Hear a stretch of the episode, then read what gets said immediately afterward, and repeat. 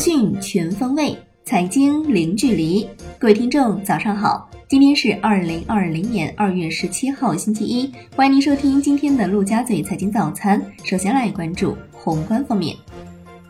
财政部部长刘昆在《求是》杂志发文称，今后一段时间，财政整体上面临减收增支压力，财政运行仍处于紧平衡状态。单纯靠扩大财政支出规模来实施积极的财政政策行不通，必须向内挖潜，坚持优化结构、盘活存量、用好增量，提高政策和资金的指向性、精准性、有效性，确保财政经济运行可持续。刘昆表示，支持国家重大区域战略落地，抓紧研究出台黄河流域生态保护。和高质量发展等财税支持政策，做好雄安新区起步阶段规划建设、粤港澳大湾区建设、东北地区振兴等财税支持政策措施的落地工作。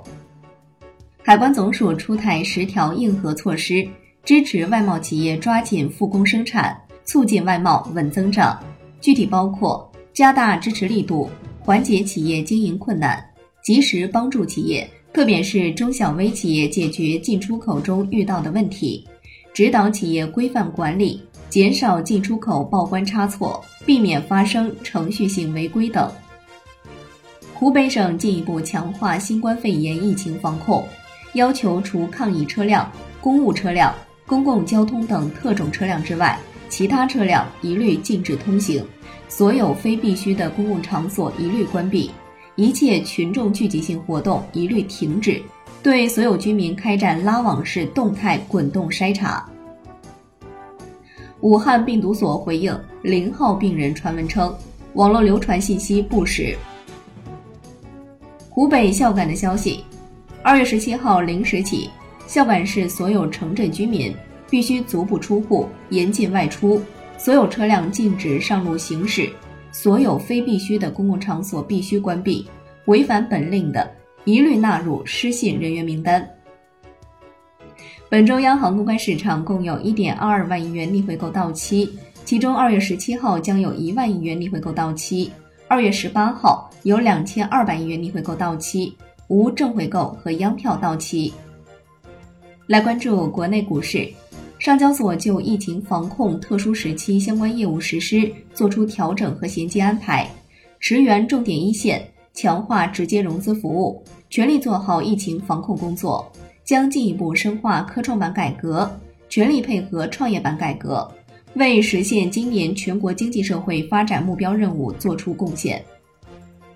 证券时报报道，从接近监管层的相关人士处了解到。疫情防控期间，IPO 受理审核及许可工作正常推进，新股常态化发行不受影响。据了解，为减少发行人、中介机构及其他相关主体的人员流动聚集，有效阻断疫情，证监会暂未召开发审会。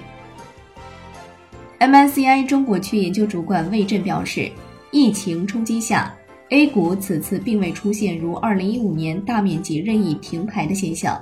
这体现了市场的不断成熟。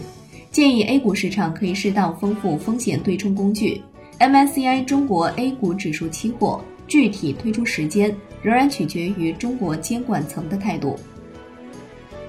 瑞松科技将于今日在上交所科创板上市，本次发行价是二十七点五五元每股，拟募资约三点七五亿元。瑞松科技是一家主营机器人与智能设备的企业。金融方面，北京银保监局发布通知，要求最大限度满足直接参与疫情防控企业的金融需求。在京各银行机构对受疫情影响较大的行业和企业，不盲目抽贷、断贷、压贷，提前做好贷款期限整改和续贷安排，避免或减少出现逾期和不良贷款。楼市方面，财政部部长刘昆发文称，今年要坚持“房住不炒”的定位，落实房地产长效管理机制，深入开展中央财政支持住房租赁市场发展试点、城镇老旧小区改造等工作，推动完善基本住房保障体系。盛松成提出十条建议，应对疫情对房地产市场的冲击，给予房地产必要合理的支持，继续贯彻落实“房住不炒”的方针，强化供给与需求相结合的调控手段，支持刚需和改善需求，因城施策，对限价政策做适当调整。长期内仍然要应对房价上涨的压力，要关注部分三四线城市房地产市场的风险，坚持房地产市场调控的预期管理，适度发挥房地产投资稳定经济的作用，避免房企大量倒闭，冲击整个房地产行业。产业方面，发改委表示，为做好新冠肺炎疫情防控工作，打赢疫情防控阻击战。日前继续安排中央预算内投资二点三亿元，支持武汉市方舱医院完善设施，增添必要的医疗设备，增强方舱医院收治能力。全国第一、第二例新冠肺炎逝世患者的遗体解剖工作在武汉金银潭医院完成，两具解剖病理目前已被送检。来关注国际股市，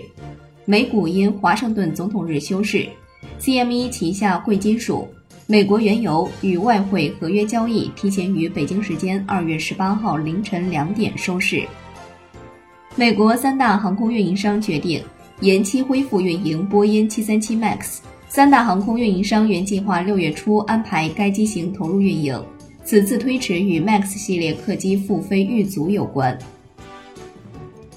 据新浪报道。央行已经掌握小米和美团此次申请专项再贷款的最新情况。